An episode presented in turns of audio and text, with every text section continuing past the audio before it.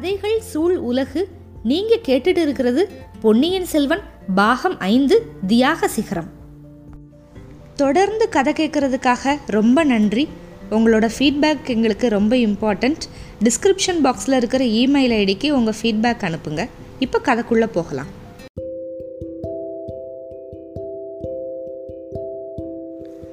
பொன்னியின் செல்வன் பாகம் ஐந்து அத்தியாயம் அறுபது. அமுதனின் கவலை. நந்தவனத்துக்கு நடுவில் இருந்த குடில் சேந்தன் அமுதன் வந்து ரொம்ப நோய்வாய்ப்பட்டு படுத்து கிடந்தான். பூங்குழலி வந்து அன்போட பணிவிடை பண்ணிக்கிட்டு இருந்தா. வாணியம்மை பாகம் பண்ணி கொடுத்த கஞ்சி அதாவது பக்குவமாக செஞ்சு கொடுத்த கஞ்சியை கொண்டு வந்து சேந்தன் வந்து குடிக்க வச்சான் கொஞ்சம் முன்னால் தான் சுந்தர சோழ ஆதுர சாலையிலேருந்து வைத்தியர் வந்து சேந்தனமுதனை பார்த்துட்டு போயிருந்தார். போகிறப்ப அவர்கிட்ட பூங்குழலி போய் தனியாக விசாரித்தான் அமுதனுக்கு எப்படி இருக்குது பிழைச்சி எந்திரிச்சிருவானா அப்படின்னு கேட்டான் முன்னாலேயே ஒரு தடவை காய்ச்சல் வந்து ரொம்ப பலவீனமாக இருந்தான் அதோட நீண்ட பிரயாணம் போயிட்டு திரும்பி வந்து குதிரை மேலேருந்து வேற கீழே விழுந்திருக்கான். அதனாலலாம் பாதகம் இல்லை. ஆனாலும் அவன் மனசில் ஏதோ ஒரு கவலை வச்சுருக்கான். அதனால தான் உடம்பு குணமாகிறது ரொம்ப தடபடுது அப்படின்னாரு வைத்தியர். அதை மனசில் வச்சுக்கிட்டு பூங்குழலி பேசினா அமுதா உன் மனசில் என்ன கவலை? ஏன் உற்சாகமே இல்லாமல் இருக்க? உன்னோட மனக்கவலையினால தான் உன் உடம்பு வந்து குணமாக மாட்டேங்குது அப்படின்னு வைத்தியர் சொல்கிறாரு பூங்குழலி உண்மையை சொல்லட்டுமா? அல்லது மனசில் ஒன்று வச்சுக்கிட்டு வெளியில் ஒன்று பேசட்டுமா? அப்படின்னு அமுதன். ஓ நான் அப்படி உள்ள ஒன்று புறம் ஒன்று வச்சுக்கிட்டு பேசுகிறவ அப்படின்னு சுட்டி காட்டுறியா பூங்குழலி உன்னோட பேசுகிறதே அபாயமாக இருக்குது நீ பேசாமல் இருந்தேன்னா உன்னோட முகத்தை பார்த்து நான் சந்தோஷப்பட்டுக்கிட்டே இருப்பேன். ஓஹோ என்னோட அத்தைமார்கள் மாதிரி நானும் ஊமையாக பிறந்திருந்தா உனக்கு சந்தோஷமாக இருக்கும்ல? ஒரு நாள் இல்லை. நீ பாடுறப்ப எனக்கு வர்ற சந்தோஷத்துக்கு அளவே இல்லை. வெறும் பேச்சில் என்ன இருக்குது ஒரு தேவார பண்பாடு அதெல்லாம் முடியாது அமுதா. ஓ மனசில் என்ன கவலை அப்படின்னு நீ சொல்லு. அதை சொன்னாதான் நான் பாடுவேன். சரி அப்படின்னா சொல்கிறேன் கேளு. என்னோட கவலை எல்லாமே என் உடம்பு சீக்கிரமாக குணமாயிர போகுதே அப்படின்னு தான் அது என்ன இப்படி சொல்கிற உனக்கு உடம்பு குணமாகணும் அப்படின்னு நான் எல்லா தெய்வங்களையும் வேண்டிக்கிட்டு இருக்கேன். சீக்கிரம் குணமாயிர போகுது அப்படின்னு ஏன் கவலைப்படுற? ஏன் உடம்பு குணமாயிருச்சுன்னா நீ என்னை விட்டுட்டு போயிடுவேல அதை நினச்சி தான் கவலைப்படுறேன் பூங்குழலி அப்படின்னா சேந்திரமுதன் இப்போ பூங்குழலியோட முகம் வந்து காலை பனித்துளிகளோட இருக்கிற ஒரு மலர்ந்த செந்தாமரை மாதிரி இருந்துச்சு. அவளோட இதழ்களில் புன்னகை கண்களில் வந்து கண்ணீர்.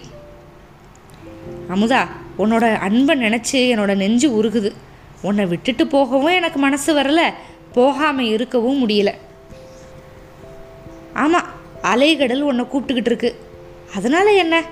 நானும் உன் கூட வர்றேன். அதுக்கு உன்னோட சம்மதத்தை நீ சொன்னால் போதும். என்னோட உடம்பு குணமாயிரும். அமுதா நான் என் மனசுக்குள்ளே பண்ணிக்கிட்டு இருக்கிற சபதம் அதுக்கு தடையாக இருக்கே.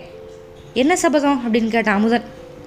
நான் வந்து புவி ஆள்ற மன்னனை கல்யாணம் பண்ணி அவனோட சிங்காதனத்தில் உட்காரணும் அப்படிங்கிறது என்னோட மனோரதம். அது முடியலை அப்படின்னா நான் கன்னி பெண்ணாவே காலம் கழிச்சிருவேன் அப்படின்னு சொல்லிட்டு சபதம் பண்ணியிருக்கேன். ஆமாம் பொன்னியின் செல்வர் வந்து உன்னோட மனசில் இருக்காரு. ஆனால் பூங்குழலி அது நடக்கிற காரியமா? அப்படின்னா சேந்தன் முதன் இல்லை இல்லை நீ தப்பாக நினச்சிருக்க முதா.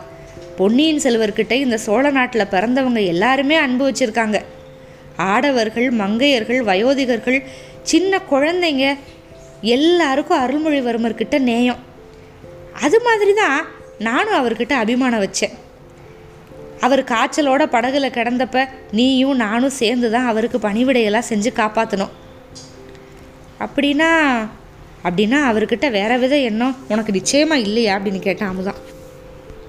அமுதா பொன்னியின் செல்வரை கல்யாணம் பண்ணுறதுக்கு பிறந்தவ வேற ஒருத்தி இருக்கா? அவ கொடும்பாளூர் இளவரசி வானதி. நான் அவகிட்ட ஏதோ விளையாட்டா பேச போக அந்த பொண்ணு நான் சிங்காதனமே ஏற மாட்டேன் அப்படின்னு சபதம் போட்டா.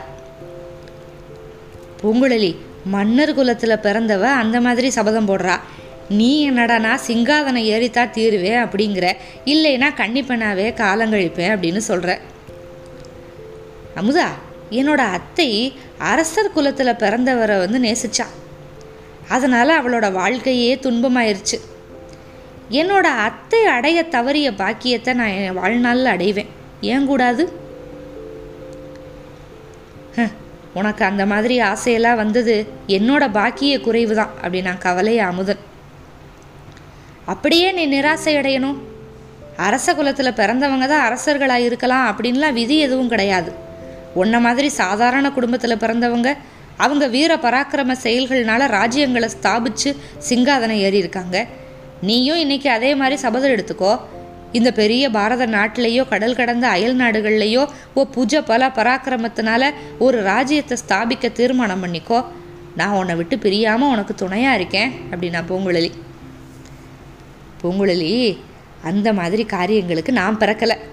என் மனசு கத்தி எடுத்து போர் செய்கிறதுல ஈடுபடவே இல்லை. ஒரு சின்ன பிராணியை இம்சிக்க கூட நான் விரும்பலை. மணிமகுடமும் சிங்காதனமும் என்னோட உள்ளத்தை கவரலை. சிவபெருமானையும் சிவனடியார்களையும் ஏற்றி பரவி பாடிக்கிட்டு நான் காலம் கழிக்கணும்னு விரும்புகிறேன் அதனால் உனக்கும் எனக்கும் பொருத்தமே இல்லை தான் உன்னை நான் மணக்க விரும்புகிறது முடவன் வந்து கொம்புத்தேனுக்கு ஆசைப்படுறது மாதிரி. பூங்குழலி உன்னை இன்னிமே தாமதிக்க வச்சு எந்த பிரயோஜனமும் இல்லை. நீ போயிரு. என்னோட உடம்பு காத்திருக்க குணமாகணும் அப்படின்னு காத்திருக்காத அப்படின்னு சொன்னான் சேந்தனமுதன் அந்த சமயம் குடிலோட வாசலில் வந்து காலடி சத்தம் கேட்கவும் ரெண்டு பேருமே பேச்சை நிப்பாட்டினாங்க. இப்போ குடிசை வாசலில் வந்து வந்திருக்கிறது யார்? வந்தியத்தேவனும் கருத்திருமனும் பார்க்க வந்திருக்காங்களா? பூங்குழலி வந்து சேந்தனமுதனை கல்யாணம் பண்ணிக்கிறதுக்கு சம்மதம் சொல்லுவாளா இல்லையா? மேற்கொண்டு பார்க்கலாம். காத்திருங்கள். அத்தியாயம் அறுபத்து ஒன்றுக்கு மிக்க நன்றி.